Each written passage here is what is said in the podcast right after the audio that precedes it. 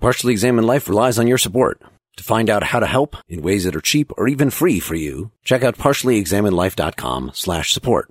Thanks to Mack Weldon for supporting the Partially Examined Life. Mack Weldon is a premium menswear essentials brand that believes in smart design, premium fabrics, and easy shopping. For 20% off your first order, visit mackweldon.com and use the promo code PEL at checkout.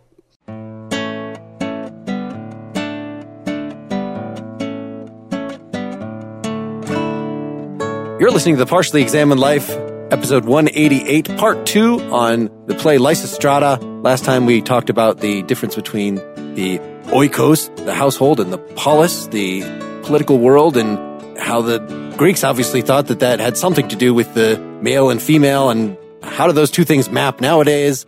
Well, I didn't want to spend all our time just making up or recalling facts about ancient Greeks. I want us to take advantage of our guests and think about is there anything we can say about feminism more that's projected out of this or about political advocacy? The initial question that you had suggested, Wes, was the connection between erotica and politics. Like, is there the er, the erotic and the politics erotic? And the, politi- the erotic and the political, not erotic. Those are two completely different things, Mark. What's the relationship between porn and the state?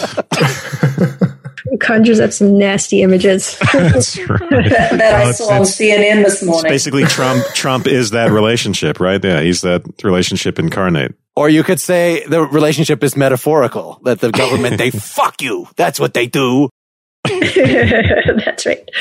But yeah, the erotic and the political, or the ways in which one's individuality, one's individual passions, one's desires, and you could even say the pluralism that sort of like stems from that, how that fits into the state. I think one of our authors speaks a little bit to that. But yeah, I think Mark's right. It's a good thing for us to free associate on.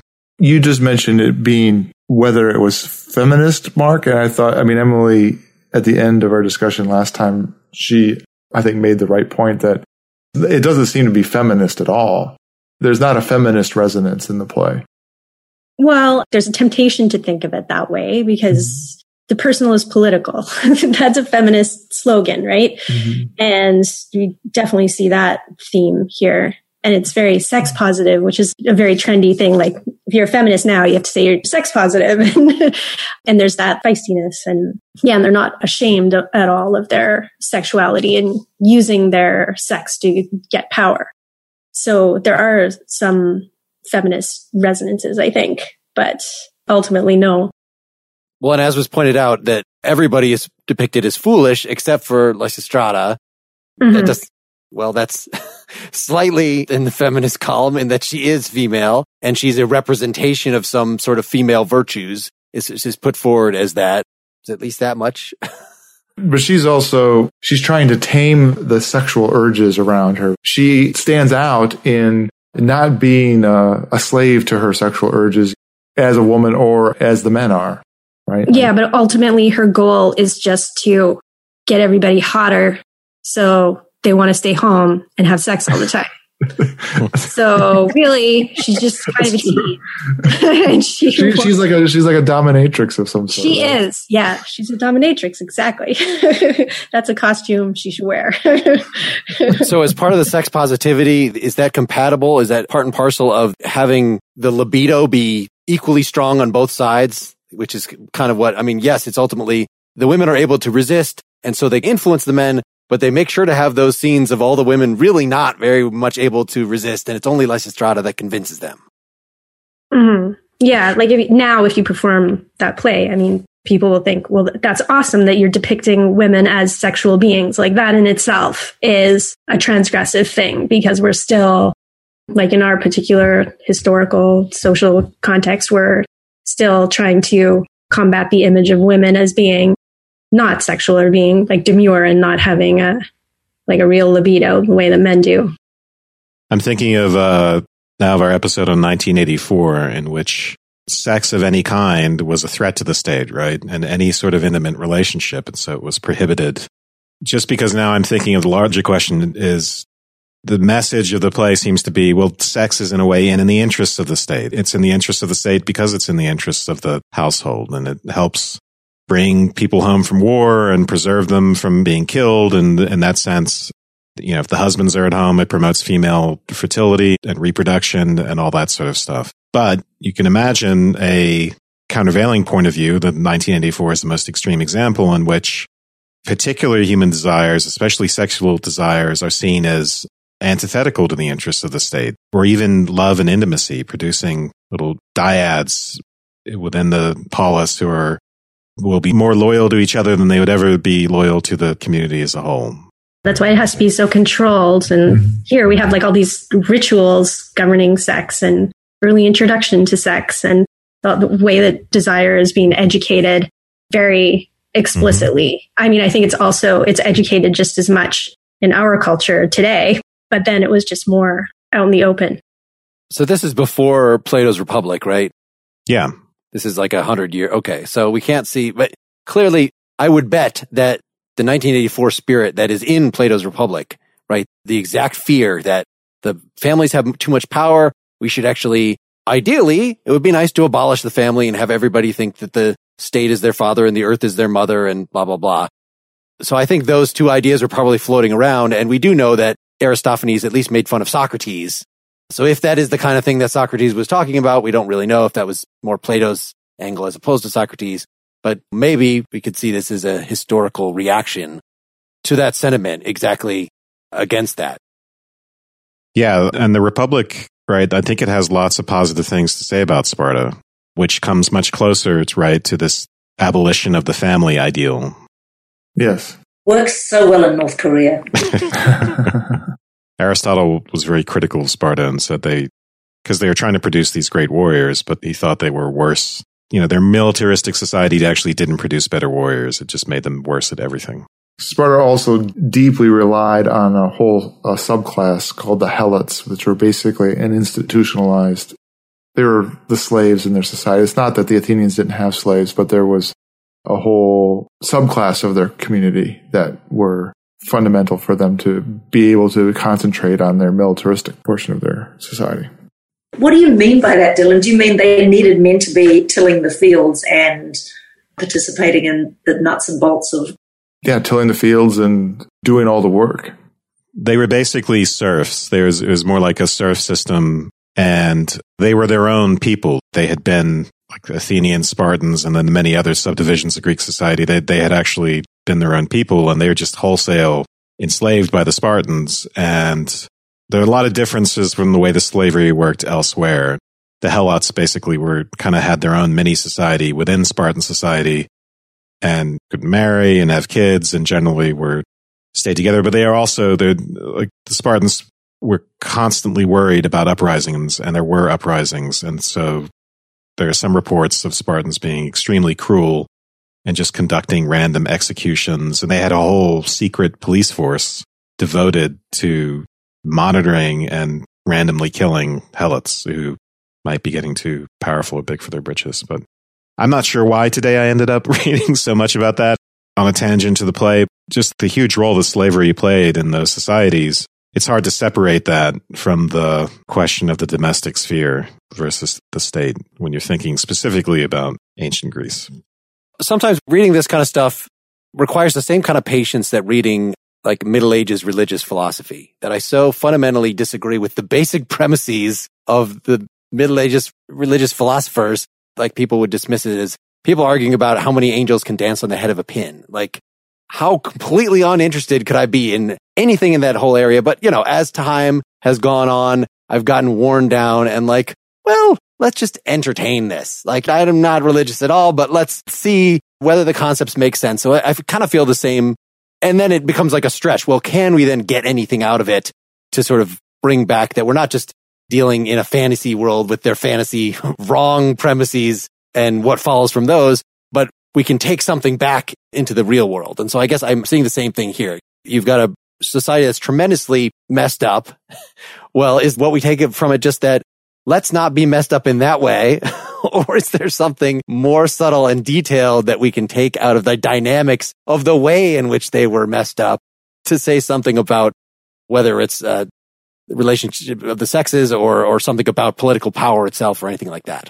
I mean, I think sex is actually dangerous. yeah, that's the psychoanalytic me speaking. I think people behave as if it's dangerous. And in fact, you can go into a movie theater, right? And you can, any day of the week, you can engage in a fantasy of violence. You can watch as many people get killed as you like, but you know, you're not going to go into, you know, most theaters and be able to watch pornography in the same way. So I think it does bear thinking about this relationship between sex and the erotic and society. I think we could go on at length about it.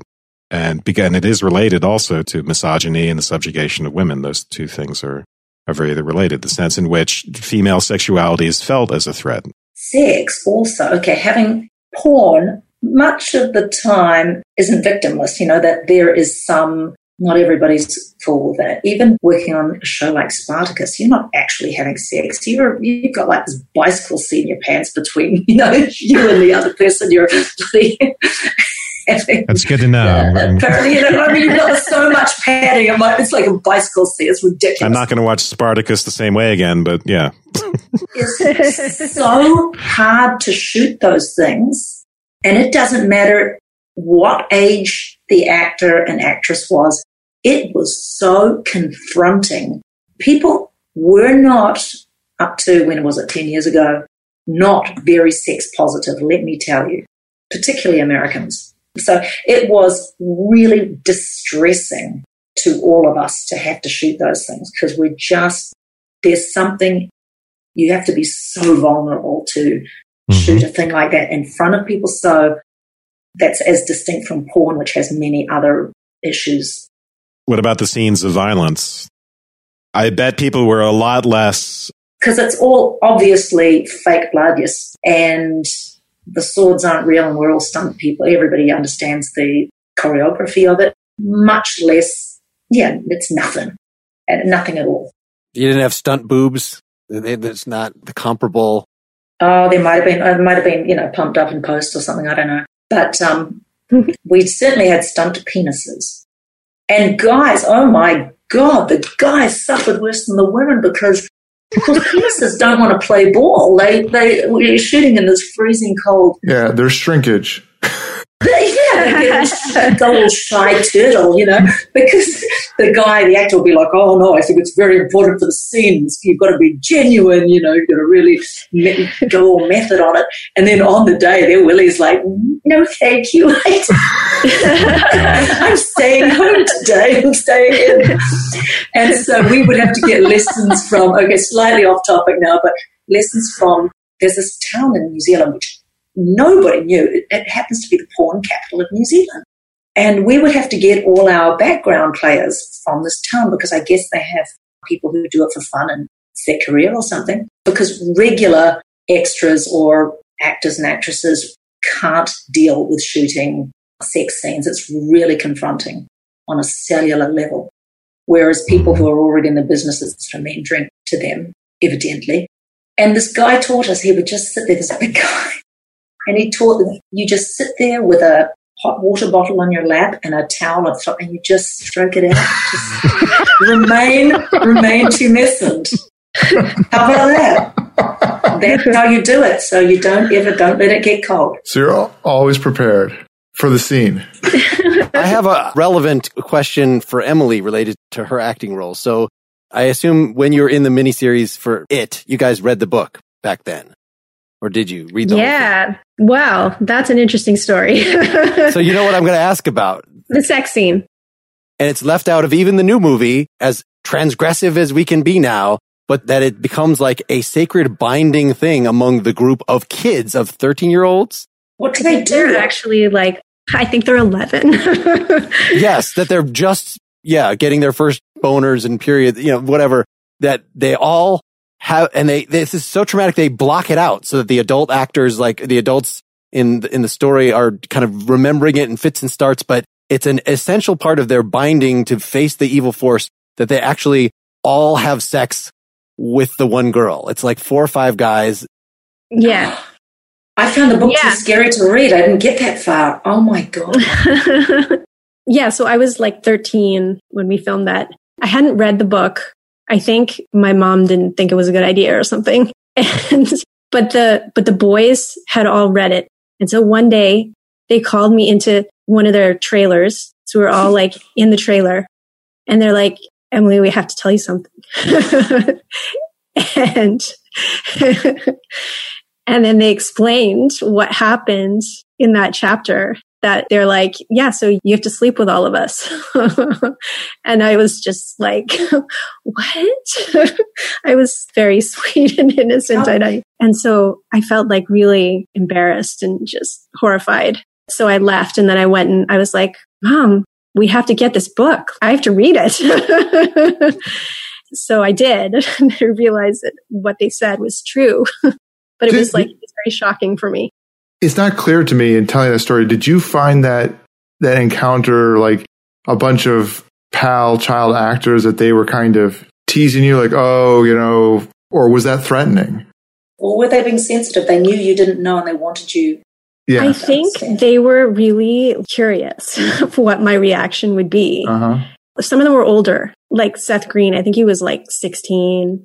And there was another kid that was actually 17. There was somebody that was 12 so I was like well, the second youngest one.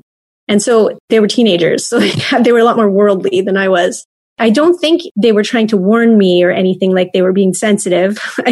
and I don't think they intended to be threatening either. I think it was just something that they knew about and they wanted to know what I thought about it or if I knew. And I don't think they probably thought that the way they did it, like calling me into that small room with all of them sitting around, I don't think they really thought about it being threatening. I don't know. So it was earnest. But, you think it was earnest?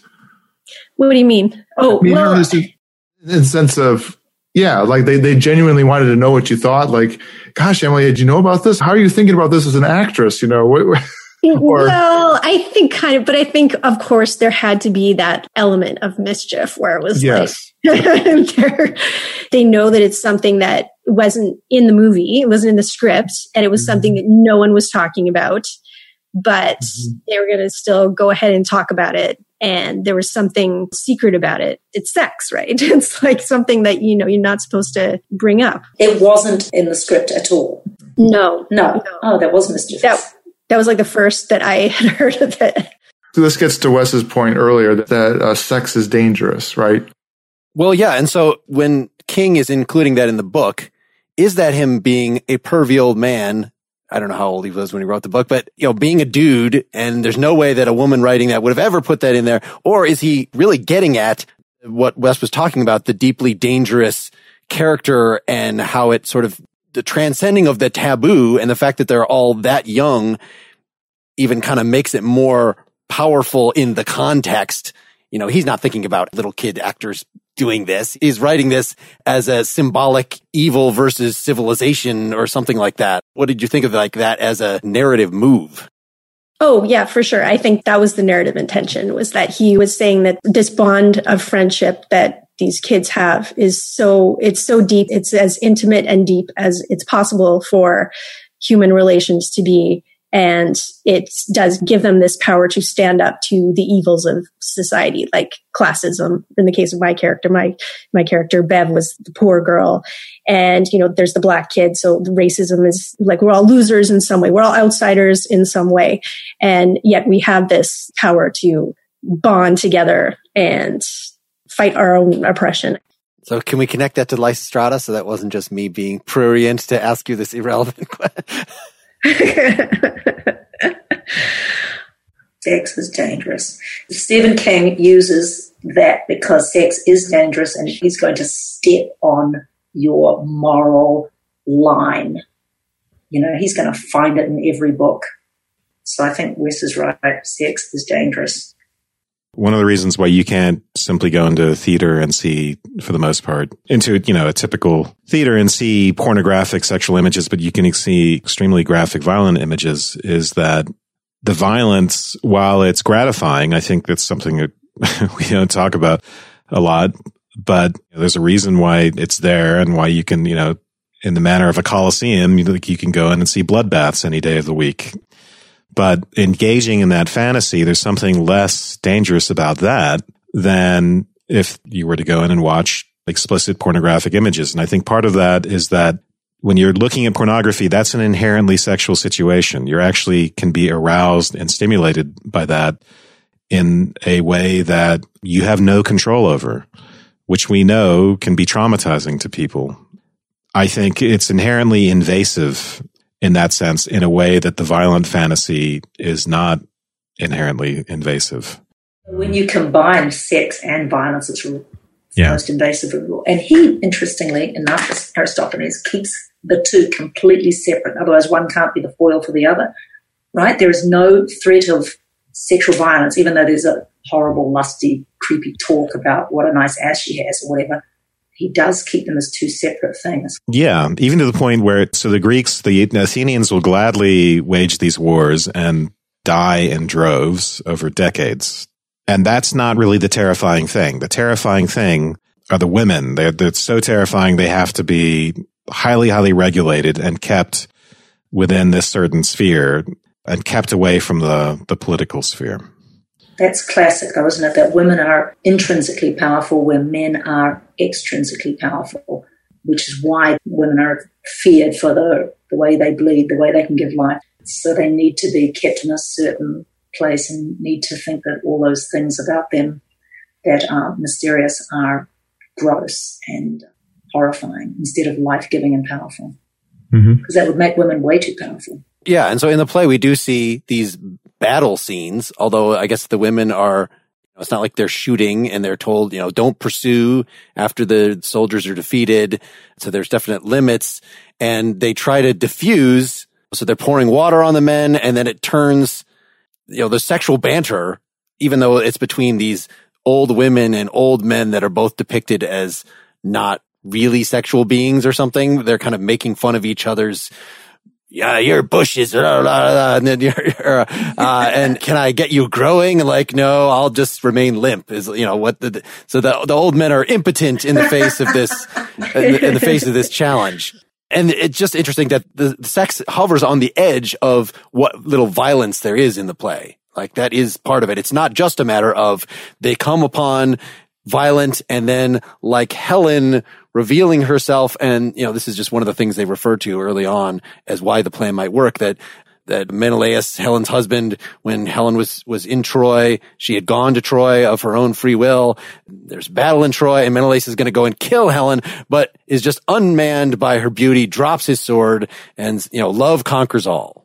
And that's not what happens with the old women, men and the old women fighting. In fact, the old men you know, and the same thing with the, the magistrate. He is unmanned. He's dressed as a woman. They do this weird burial ritual, but at no point are they conquered by love. The male and female choruses do reconcile at the end, right? But so it's really the final act, act four. It's the very beginning, setting the stage for all the other resolutions. On 54 to 55, the men, it starts with the men's and women's, women's choruses making up and the female leader puts the male leader's shirt back on so he looks like a man again and not so comic. And then we get some some of the further nice things the choruses say about give you money if you want it, come to our feast, blah blah blah. There's that resolution, but it seems it's because they are beaten physically, right? Even though it's just water getting on them. There's also re- references to hitting them and things, and that we weren't sure, exactly sure what was supposed to be going on in the battle scene. We just made a lot of noise. But it seems that yes, once the violence is over, then the women use their womanly wiles, you know, such as they are eh, tender motherly wiles, maybe it is to patch things up. But it's not that it removes the need for the violence in the first place, let's say.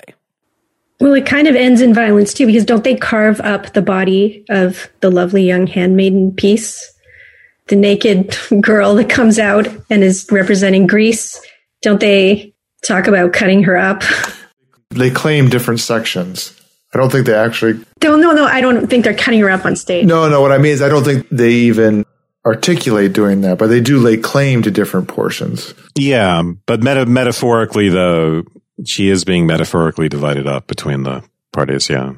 Well, and that's what, you know, so some of these secondary sources were talking about just the togetherness that they had at the end and its womanness represents the whole of the value of Greece that is there for being, whereas just reading it straightforwardly, like no, it's this straight up objectification of the female form. And then as you're saying, yeah, I, I think a good interpretation of this for the stage is actually roll out a girl shaped cake and actually carve up the damn cake and have them eat it in, in a very violent manner. Like that would be completely within reasonable interpretation of the text that is written. Yeah, it would be. and then they whip the slaves. Ah, cause they're still, they're unrepentant. They're not, they're calmed down. They're made to be in peace by the, their own desires, but they're not any better people. Right. Well, I mean, that may be the best we can do though. We rechannel those desires into something constructive, but the desires don't simply go away, including the objectifying element, right? Looking at people's bodies and lusting after them. It's not simply something you eradicate from your psyche. And the, this Dionysian festival is in part a celebration of that, that the play is, is part of. Let's stop for just a second and talk about our sponsors. Thanks to Mack Weldon for supporting our podcast. Mack Weldon is a premium menswear essentials brand that believes in smart design premium fabrics, and easy shopping. Mack Weldon makes really comfortable underwear, socks, shirts, undershirts, hoodies, and sweatpants. That includes your silver line of underwear and shirts made with a natural antimicrobial material that eliminates odor. Mack Weldon also offers a guarantee. If you don't like your first pair of underwear, you can keep it, and Mack Weldon will still refund you. No questions asked. So coincidentally, I have actually been a Mack Weldon customer for about a year before they became a supporter of the Partially Examined Life. And I have bought a ton of underwear and socks from them and some polo shirts as well. The polo shirts, it's actually something I have difficulty finding ones that fit me well. And I tried a lot of different retailers and Mack Weldon, those were the shirts that I settled on. I also really like their no show socks and ankle socks for working out. I really hadn't used those before. They're really comfortable. And uh, I also get their regular socks, which are great. But above all, the underwear, if you want something that's really comfortable, this is a great choice. It's also really easy, by the way, to do returns if you have a sizing problem or any other sort of problem. And like I said, if you don't like your first pair of underwear, they'll refund that, no questions asked, and you get to keep the pair. For 20% off your first order, visit mackweldon.com and use promo code PEL at checkout. That's 20% of your first order by visiting mackweldon.com and using promo code PEL at checkout. Hey folks, I want to talk to you about an excellent resource for maximizing your ability to learn in today's time-constrained world. The Great Courses Plus app. With the Great Courses Plus app, you get unlimited access to award-winning professors and experts right from your phone. Listen and learn as you commute, exercise, drive, cook, do yard work, walk your dog. You get the point. With the Great Courses Plus app, you get access to thousands of 30 minute lectures on just about every conceivable topic. You can pause, rewind, fast forward, and even select a playback speed, just like a podcast. Now, as a companion to this Lysistrata episode, get the Great Courses Plus app and listen to Ancient Greek Civilization, taught by Professor Jeremy McInerney. Specifically, check out lectures 18 through 20, which cover sex and gender in the ancient Greek polis and the Peloponnesian War. That's one and a half hours of expert audio content that will enrich your engagement with our reading and discussion of Lysistrata. Now, we've worked with the Great Courses Plus to arrange a special limited time offer for our listeners a free month of unlimited access to enjoy all of their lectures, including Ancient Greek Civilization. Start your free month now Sign up at thegreatcoursesplus.com slash PEL and download the free Great Courses Plus app. That's the Great Courses Plus, P-L-U-S dot com slash P-E-L. The script is also ambiguous as to whether the chorus sections at the end are still just the male chorus, which is the way we read it when we did it live, or whether, as is suggested by at least one of these sources, they're unified at the end. So it's the male and the female choruses are working together. So I'm actually going to, when we're, before we are, after we're done with the discussion here, have Emily reread a couple of the, take one line from Dylan and one line from Wes because I like that interpretation better that the choruses toward the end are the men and women switching off rather than it just being all men again, which is the way I just read the script straight up that like, okay, now we're done with the horsing around and the women have had their say and Lysistrata is being the mediator over this final peace talk, but it's still the men who are making the peace. And in fact, the way it's written, like we actually on Bill's suggestion, gave Lucy the line, gave Lysistrata the line of like, okay, now men, you've got your women again, everybody, but that's actually in the script. Again, this is Henderson's interpretation, not who knows what Aristophanes intended. That that's just the Athenian ambassador saying that, that it's still the men retain all the power. Very non-feminist. Well, the men, yes, do definitely retain all the political power at the end of the play. What would the effect have been on the audience? Would that be comforting? Would that status quo is restored of the play itself? Yeah, if it was meant to, well, amuse and upend things, in the end, it goes back to the status quo, right? So it's not really that revolutionary, is it? Weston pointing out that the city at this moment is surrounded by Sparta. It makes me think of it as a kind of gallows humor, actually. Mm-hmm. That, you know, the whole idea of there being a Panhellenic peace in the shadow of your conquerors being around you would be absurd if that's the case. Yeah. I suppose it leaves it in their hands too, doesn't it? Now mm-hmm. over to you. You've, you've got the ball. What are you going to do with it? Maybe that's the effect. Maybe a last gasp at what they should have done, right? A kind of criticism of the current politicians who got them there. There should have been more oikos in their polis, so to speak. Did Aristophanes survive the sacking or whatever you would call that. Yes, yes, because there are plays written after that that are not about the war anymore. So they didn't come in and just moiter everybody. No, they didn't, even though their allies wanted them to. The Spartans didn't because of their, they remembered their alliance in the uh, Persian Wars. Yeah. And in fact, earlier on, the Athenians had actually gone and totally destroyed uh, island of Melos and had slaughtered all the men and enslaved all the women and salted the ground. You know, they had, which was standard procedure. Well, yeah, but there was a big discussion about it. I mean, Thucydides renders that, right? Yeah. So I guess what you're saying is, is that the fact that the Spartans withheld was innovative. I don't know. I'm going off of like stuff I've read quickly. I just know that the Spartans, by two allies, were urged to to do that to Athens, and they they didn't, and we're lucky they didn't. Did I read in one of the articles that this was kind of the end of political comedy, and then after that, the genre didn't really thrive? Yeah, this is the end of what they call the old comedy, which is this very bawdy, ridiculous stuff, and what comes after is what they call a new comedy. I guess they treat some of Aristophanes' plays as what they call middle comedy, but anyway, like Assemblywomen. But yeah, the new comedy is much more staid. It's not anything like this. I want to just crank it right back to the modern day. I want to hear at least a little bit from everybody. Is all you need is love? Can we do, you know, there's just, in fact, a movie I'll put up the trailer for, for Spike Lee did something about this Chi-Raq about Chicago and the violence in Chicago and a character called Lysistrata. You know, it's a musical with rapping instead of the rhyming that's here saying that this is very much, if not a realistic, at least a very compelling story when moved to the modern day. I have not seen the film. I don't know if it's good, but just the idea of, we're saying that in olden times when women were systematically devalued, still in some of these olden times, they, through influencing the husband, they had their little place, but part of that place was actually indirectly having political power through the husband. Whereas now we still have de facto inequality, but we have in name equality and we have a culture of individuality so that more so I can see more men being like, my wife doesn't tell me what to do, you know, be kind of a little more I don't know. What, how do you guys feel about just how this dynamic that's depicted in here?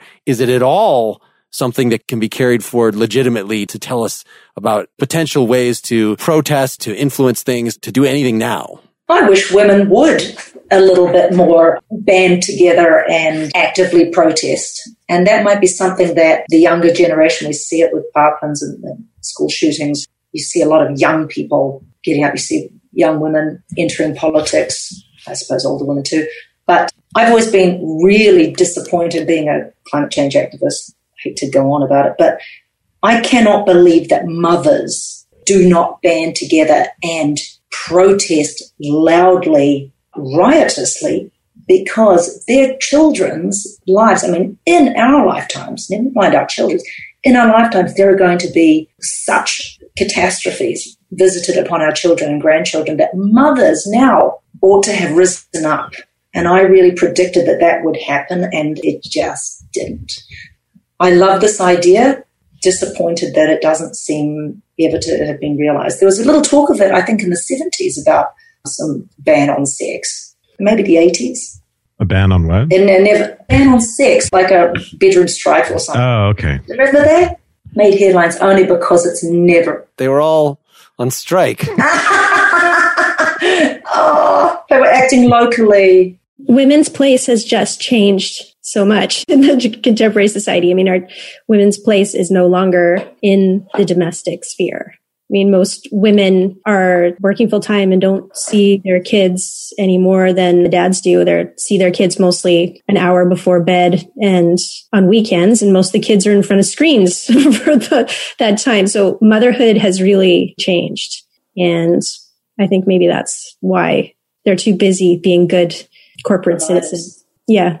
There's still a multiplicity of different ethics and different ways of seeing male female relations that are kind of floating around, you know, so that you have these historical things that are still left over. So you, you have the, as you were saying, that there's no essential difference between men and women, but then I think it still is alive. It's not kind of what is the rationale for trying to get more women in politics? For one, like because more women in leadership positions serve as models for young girls that might not have considered that an option. Like that's a real thing. And then clearly it's not just any women, it's women wanting certain issues to be taken seriously. So having Sarah Palin, you know, or Ivanka Trump be the first female president would not do it. But wait, you got to be really careful about that. I guess it depends on whether or not you have this essentialism point of view, right? But why does it matter if it was Sarah Palin or Ivanka Trump or whoever? Why does it have to be women who promote a feminist cause, I guess? Maybe that goes to the point Emily was bringing up earlier that part of the question is the essentialism question. Yeah, I think it's about like no matter how many women go into the, it's irrelevant how many women go into public life. It's about the feminine values, like valuing the traditionally feminine virtues and women's work, for example. So, like if women are leaving the domestic sphere and if it's middle class white women going into the public sphere and bringing in women of color who are poorly paid to clean their house and take care of their kids and stuff, well, that's not progress. and it, we're still devaluing the feminine virtues, the nurturing and the compassion that it takes to raise children and the patience of taking care of a, a home. So yeah, that's where the imbalance is. It's just that we don't respect the feminine but it still seems to be tied to having somebody actually of that gender as president because I don't know that I found that Hillary Clinton embodied the feminine virtues as you were describing them any more than Barack Obama did, right? Yeah, I think it's irrelevant in that way. Like if it's a woman's body could be made to, or could even choose to forward men's interests.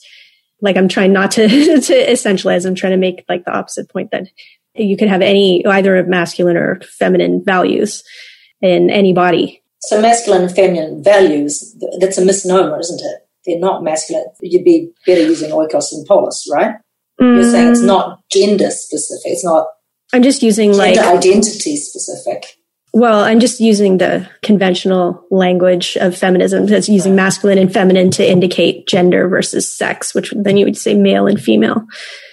That's my understanding of the convention. Anyway, I don't really know, but we've gotten so much more complicated now that can you they, need, they need to rethink that. so here's what might sound like an obnoxious question.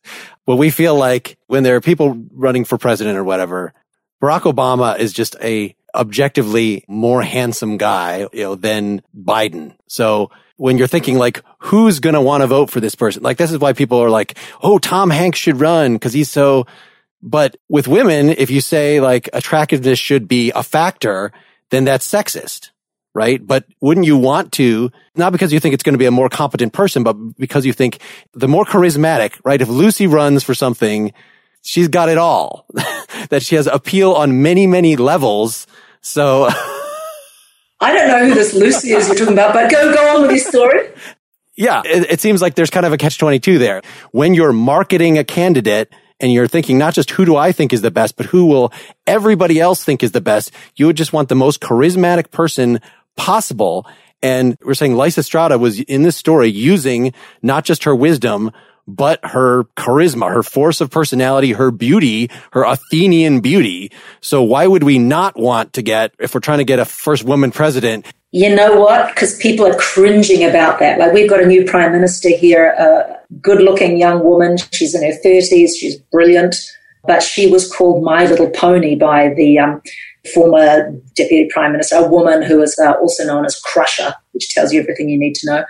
So it's seen as a way of devaluing women and yet of upping a man's value is what you're saying. Well, and maybe to answer my own question, I mean, as everybody knows that the standards by which male and female beauty are judged are so different anyway, that if you allow female beauty to become a, a factor, then like only the hottest, hottest supermodel would count. Whereas for men, like, Clint Eastwood might even count. Like there, there's such a, a, a, wide variety, uh, you know, that is allowed to be packed into male charisma.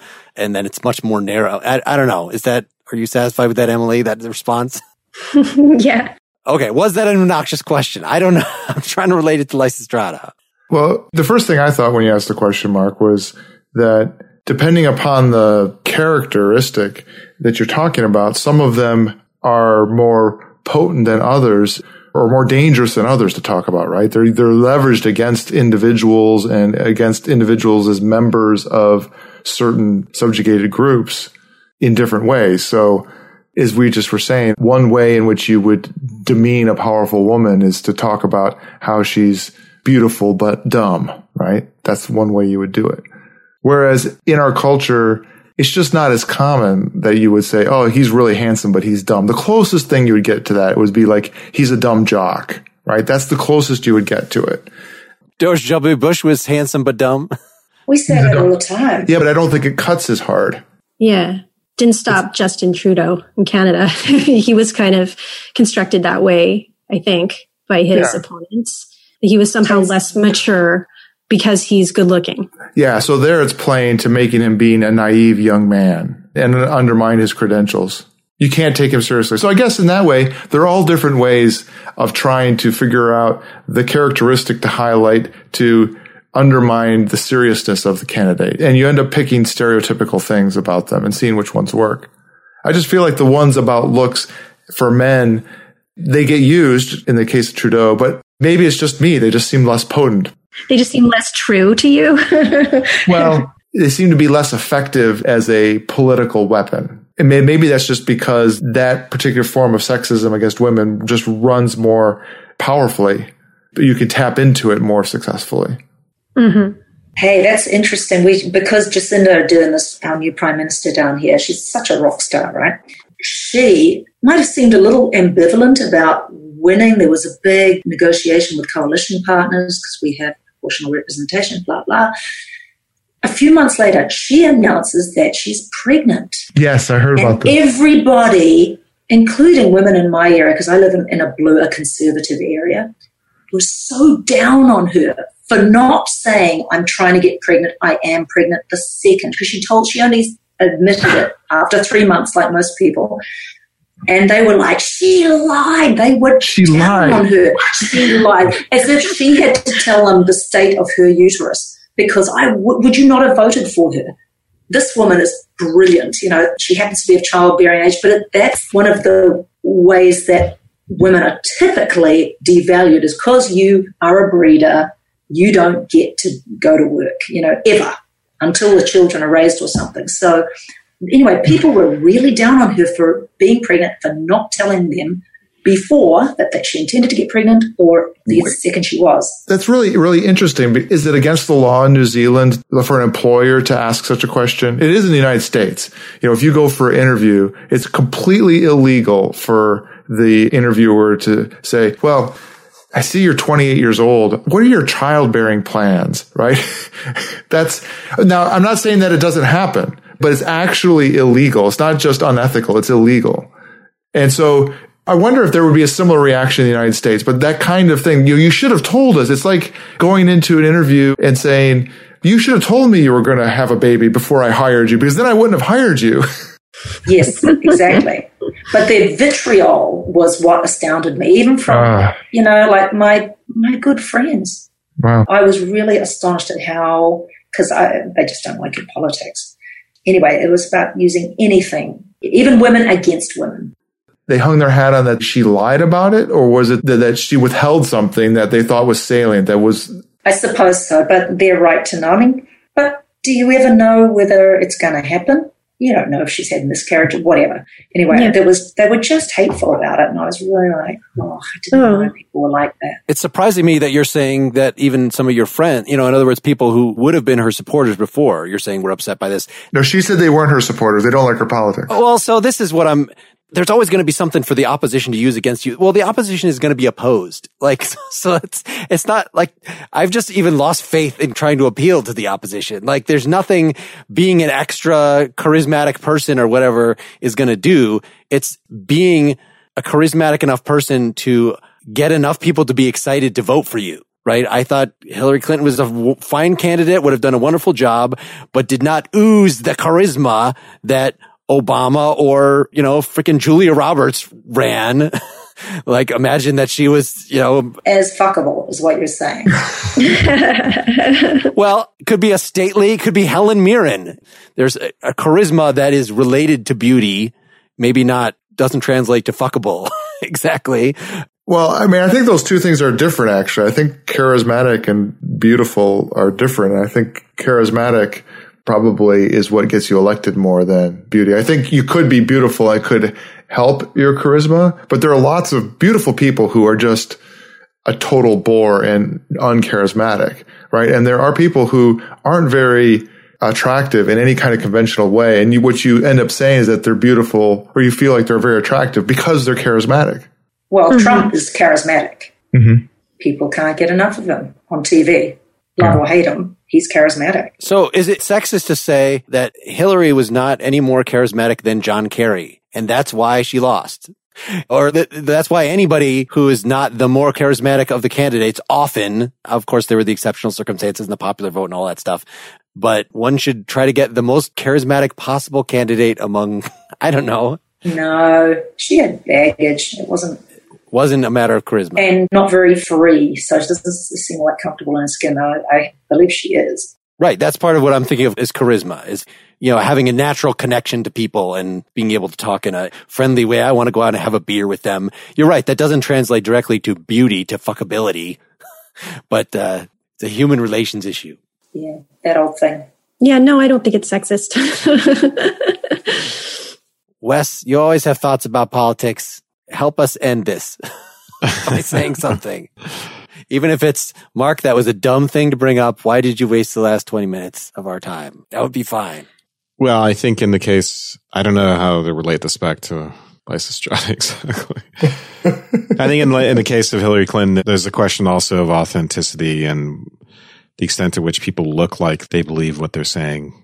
So, for instance, Trump, even though he lives in a world where true and false are promiscuously interwoven, let's put it that way, that there is, it's just a big soup that he himself doesn't really know how to, you know, make the distinctions. But if you look at one of his rallies, first of all, he doesn't use a teleprompter, so he doesn't seem artificial. He doesn't seem rehearsed. You get the impression that he's actually talking to you as a person, to the audience as people.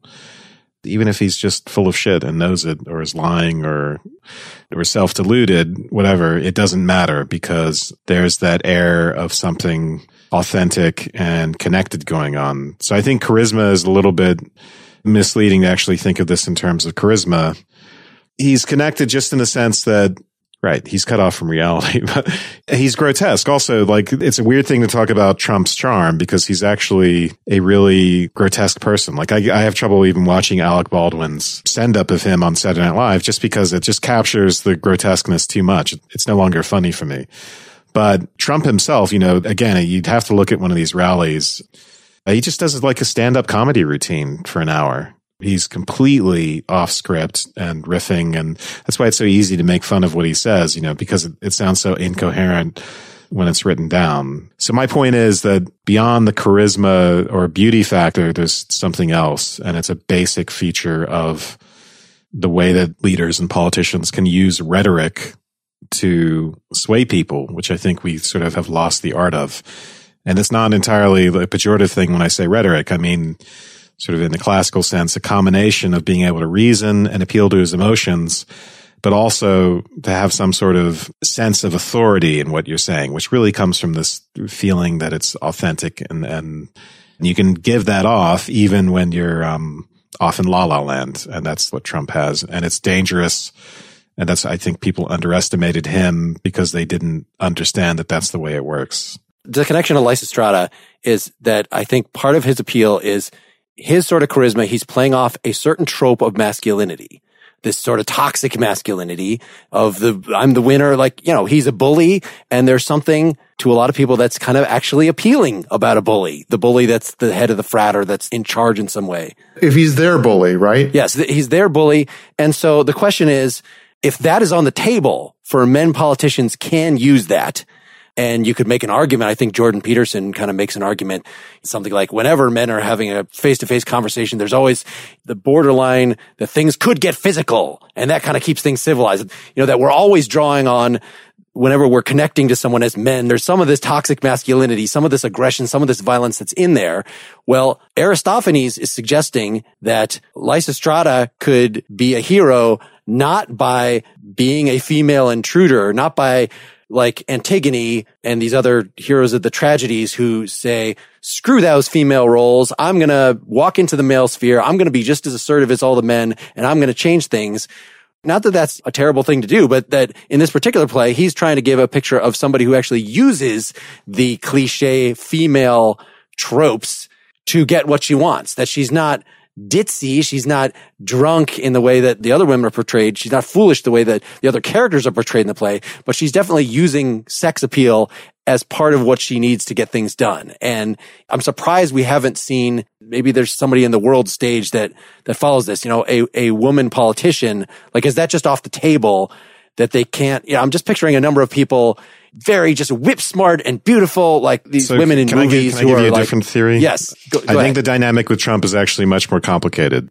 So, for instance, his grandiosity is, I don't think is well understood. His use of bluster and bravado and all that stuff, because it's interwoven with, this is part of the comic part of it. Again, you should just watch one of these rallies in full. Lots of self-deprecation, lots of, oh, I'm saying this to be a stupid buffoon, lots of clowning. He's playing the fool very consciously and, and people are laughing. So I think of him as King Clown or King Jester for that reason. I think what he does is he actually connects the grandiose and the mundane in a way that's very exciting to people because their lives are mundane and his whole persona is grandiose but he's leavening himself with sort of the yeast of the mundane. That's what he does to his personality. He did it in The Apprentice, by the way, as well. He has a whole shtick based on that. And similarly, I think you could see, like the authors we read don't think that Lysistrata is simply using her stereotypically feminine attributes to win the day. I think what she has going for her is this idea of some sort of connection between you know, the way Trump connects the grandiose and the mundane, some really important fundamental connection between the oikos and the political that they're not simply these separate beasts which have their different functions and operate as different parts in the same car, let's say, metaphorically, but they're so importantly connected that they can be out of balance and the, the balance between them or the interconnection between them actually has to be restored. And so there's an excitement, I think also, it's not just to the sexual element of it, but it's the idea that, that actually the sexual and the domestic and all that stuff actually is importantly connected to the, the political in, in some way. Well, and the way you're describing his charm is not just a matter of masculine dominance, but mixed with self-deprecation and the sort of clowning. That does make it clear why that sort of equivalent strategy might be off the table for a female politician, right? Because as has often been said, you know, it was compared like, how can somebody who looks like Bernie Sanders get as far as he is?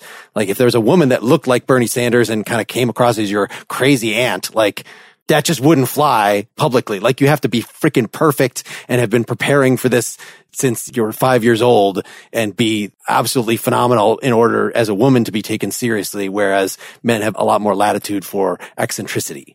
Well, I was just thinking, well, if Dr. Ruth in a younger day, know, Gloria Steinem was pretty darn powerful. Mind you, she was beautiful, but um, maybe it's not that. It's that women, if you are authentic and you speak from a, your truth, then you're never quite flummoxed. Is it? Maybe they only think they can't get ahead by being mm. less beautiful and charismatic mm. and knowledgeable. You know that trying to nail everything down and keep all the plates in the air like Hillary tried to really diminish her because it kept her straitjacketed, right?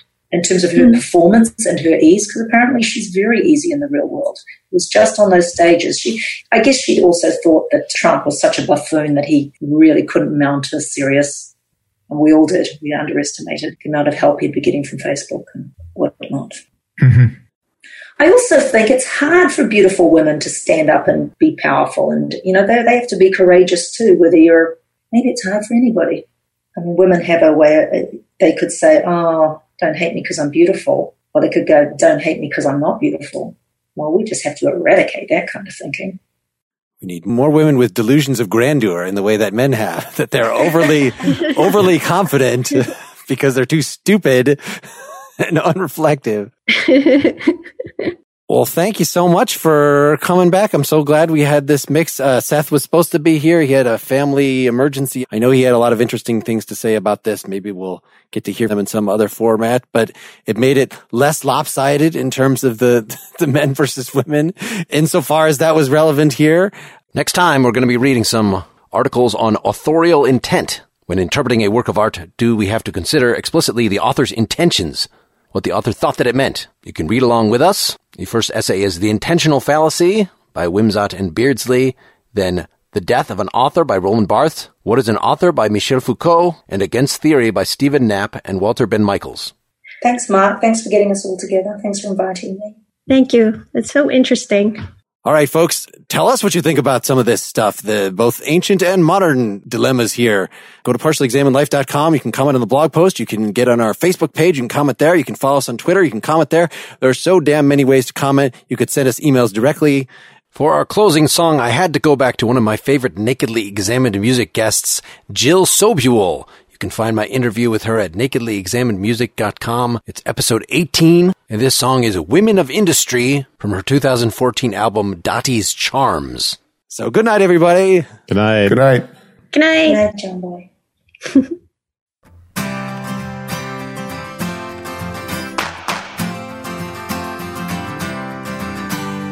Women of industry.